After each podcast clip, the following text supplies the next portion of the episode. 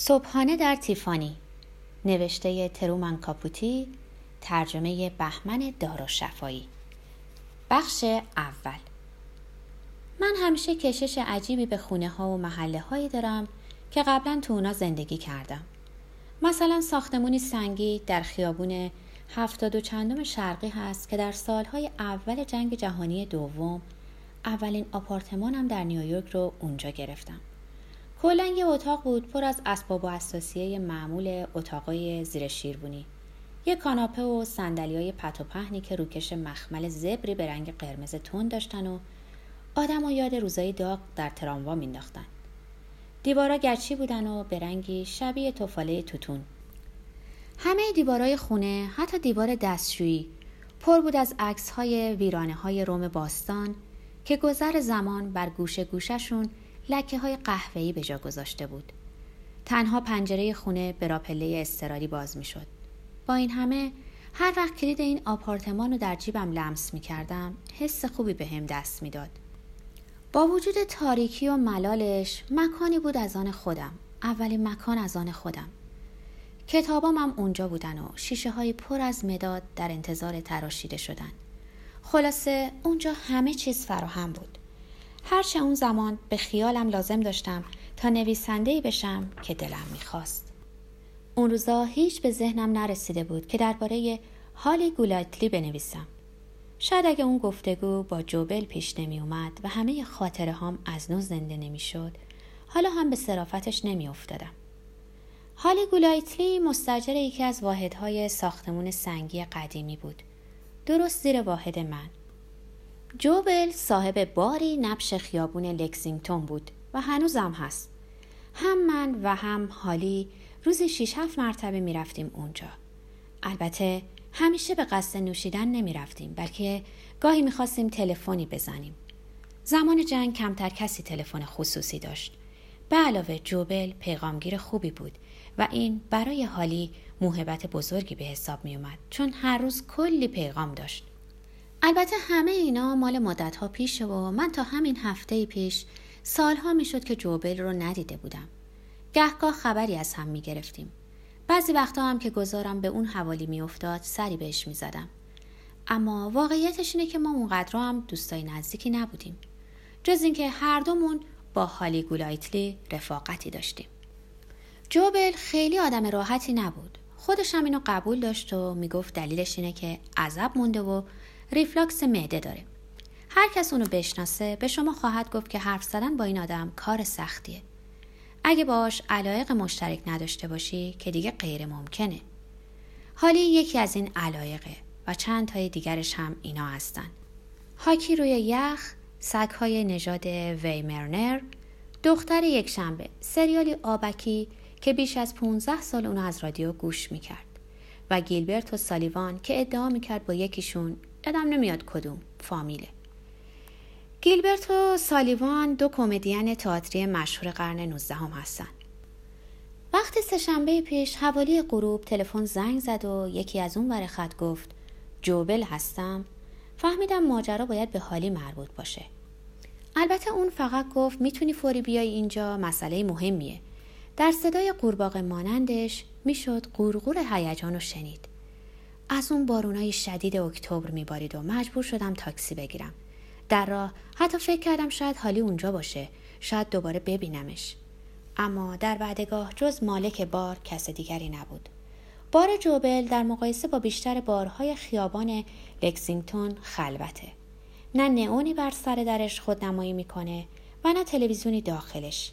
شیشه های قدیمیش آینه ای هستن و از خیابان نمیشه داخل شدید.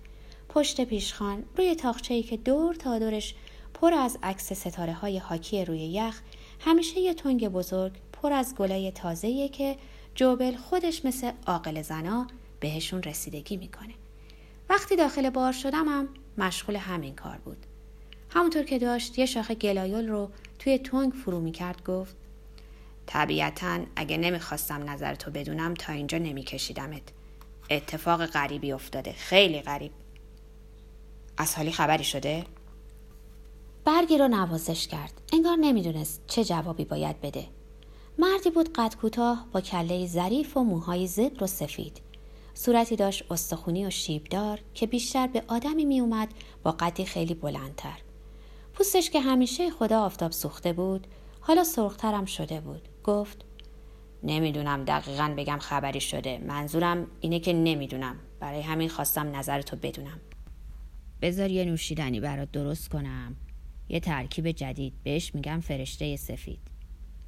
بعد نصف ودکا رو با نصف جین قاطی کرد بدون ورموت.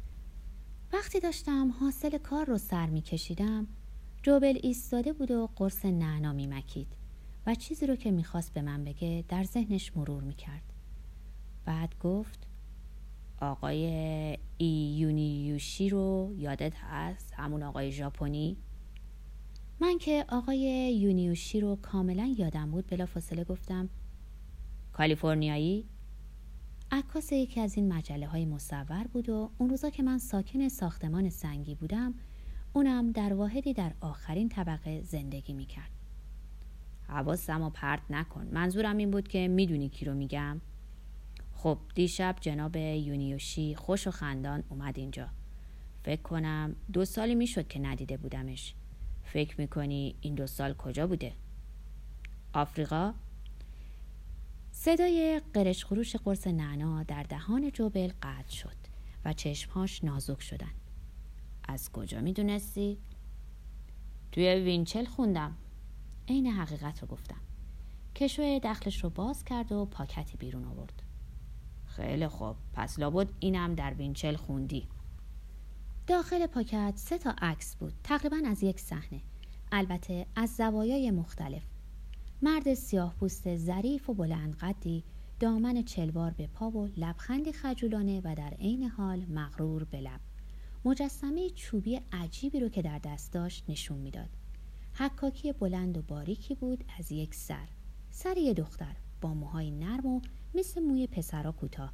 که چشمای صاف چوبیش در اون صورت باریک و کشیده زیادی بزرگ و کمی یوری بود و دهانش گشاد.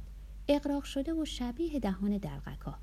در نگاه اول شبیه بدوی ترین مجسمه ها بود. اما دقت که می کردی عین هالی گولایتلی بود. دست کم تا جایی که یه جسم سیاه می‌تونست شبیهش باشه. جوبل که از حیرت من راضی به نظر می رسید گفت درباره این چی داری بگی؟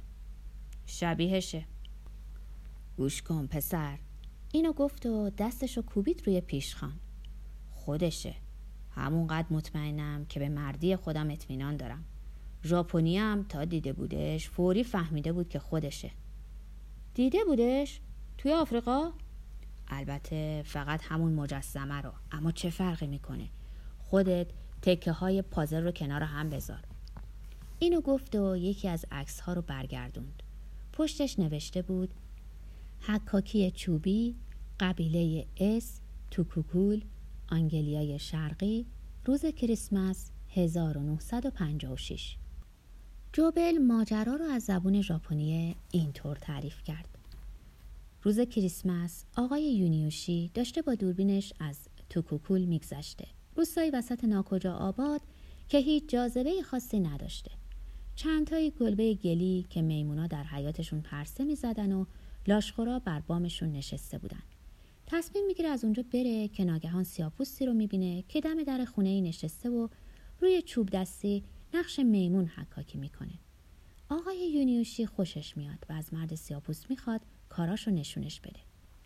اینجا بوده که مجسمه سر دختر رو می‌بینه. اونطور که به جوبل گفته بود حس کرده در خوابه. اما وقتی به مرد پیشنهاد میده اون مجسمه رو بخره اون دستشو می‌ذاره روی اورتش ظاهرا در فرهنگ اونا نشونه محبته مثل ما که آرام روی قلبمون میکوبیم و میگه نه نیم کیلو نمک و ده دلار یه ساعت مچی و یک کیلو نمک و 20 دلار هیچ کدوم نظرش رو عوض نمی‌کنه.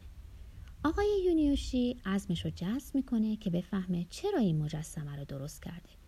خلاصه اون ساعت مچی و کل نمکش رو دو دستی تحویل میده تا جواب سوالش رو بگیره.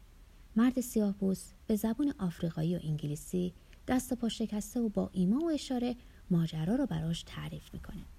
ظاهرا ماجرا از این قرار بوده که در بهار اون سال سه نفر سفید پوست سوار بر اسب از وسط علفزارها پیداشون میشه یه زن جوون و دو مرد مردا که چشمای هر دوشون از تب سرخ بوده چند هفته لرزون از تب در کلبه قرنطینه میشن زن که ظاهرا مرد چوب تراش چشمش رو گرفته بوده شبا روی تشک اون میخوابیده جوبل مثل آدمای نازک نارنجی گفت البته این تیکش رو باور نمی کنم. قبول دارم که هر کاری دلش می‌خواست می‌کرد اما این یکی رو دیگه بعید می‌دونم بعدش چی؟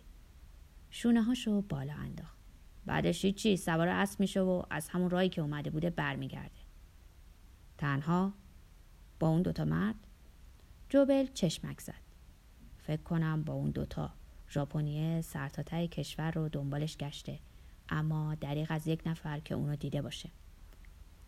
بعد احساس کرد حس سرخوردگی من داره بهش منتقل میشه. اصلا دلش نمی‌خواست اینطور بشه. یه چیزی رو باید قبول کنی. این تنها خبر قطعیه که در این چند سال اخیر ازش داریم. بعد با انگشتاش سالها رو شمرد و چندتایی هم انگشت کم آورد. تنها آرزوم اینه که پولدار شده باشه. البته حتما پولدار شده. باید پولدار باشی که بری در آفریقا ول بچرخی. من گفتم شاید هیچ وقت پا به آفریقا نذاشته باشه. به حرفم باور داشتم و در عین حال می‌تونستم اونو اونجا تصور کنم. اتفاقا آفریقا از اون جاهایی بود که از او بر می اومد بره. و اون سر کنده کاری شده دوباره به عکس نگاه کردم. تو که علم غیب داری بگو ببینم. الان کجاست؟ یا مرده یا کارش به دیوونه خونه کشیده. شاید ازدواج کرده. آره فکر کنم ازدواج کرده و سربرا شده و احتمالا توی همین شهره. لحظه ای فکر کرد و بعد گفت نه سرش رو تکون داد. بهت میگم چرا. اگه توی این شهر بود من حتما دیده بودمش. مردی رو تصور کن که عاشق قدم زدنه مردی مثل من مردی که در دوازده سال داره این خیابونا رو گز می‌کنه. و همه این سالا چشمش دنبال یه نفر بوده و هیچ کس هم اون یه نفر نبوده. به نظرت نتیجه بدیهی این نیست که اون یه نفر توی این شهر نیست؟ من مدام تکه های اونو می‌بینم. با سن صاف کوچک هر دختر لاغری که تند و صاف راه میره. یه لحظه مکس کرد. انگار فهمید چقدر جدی دارم نگاش می‌کنم. فکر می‌کنی من خلوچلم؟ نه فقط نمی‌دونستم عاشقش هستی. اونم اینقدر. از حرفی که زدم پشیمون شدم چون به همش ریخت. عکس ها رو چنگ زد و برشون گردون توی پاکت. به ساعتم نگاه کردم. جایی نداشتم برم. اما فکر کردم بهتره از اونجا بزنم بیرون. گفت صبر کن. و مچمو گرفت. معلومه که عاشقش بودم. اما فکر نکن می‌خواستم بهش دست بزنم. بعد با جدیت تمام ادامه داد. نه اینکه به اون جنبه ماجرا فکر نکنم. حتی توی سن و سال من که دهم ژانویه 67 سالم میشه واقعیت غریبی است. اما هرچی پیرتر میشم اون جنبه ماجرا بیشتر ذهنم رو درگیر می‌کنه. تا جایی که یادم میاد حتی وقتی جوون بودمم اینقدر بهش فکر نمی‌کردم.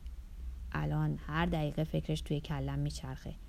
انگار آدمیزاد هرچی پیرتر میشه و تبدیل فکر به عمل براش سختتر این فکر را در سرش حبس میشه و بهش فشار میاره. هر وقت توی روزنامه می‌خونم پیرمردی خودش رو بیحیثیت کرده به خودم میگم دلیلش همین فشار بوده. اما برای خودش یه پیمونه ویسکی ریخت و یه ضرب اونو سر کشید.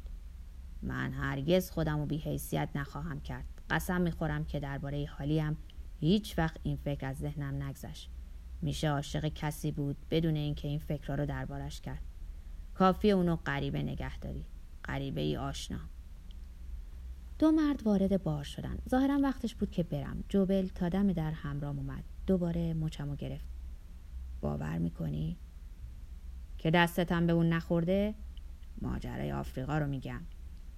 در اون لحظه نمی‌تونستم ماجرا رو به خاطر بیارم جز تصویر اون سوار بر اسب. به حال اون رفته. بارون بند اومده و فقط مهی از اون در هوا معلق بود. بنابراین به خیابون پیچیدم و قدم زنان به سمت ساختمون سنگی رفتم.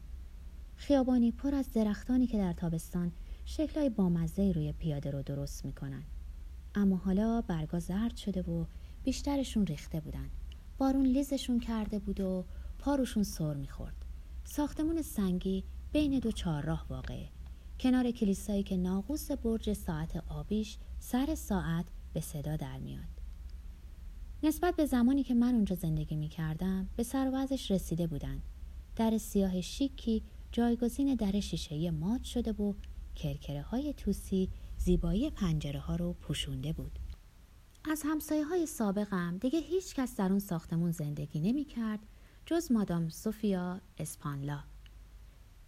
خواننده اوپرا که هر روز اصر می‌رفت سنترال پارک و اسکیت بازی می‌کرد. فهمیدم هنوز اونجا زندگی می‌کنه. چون از پله ها بالا رفتم و صندوق پستی ها رو نگاه کردم. یکی از همین صندوق پستی ها بود که اولین بار منو متوجه هالی گولایتلی کرد.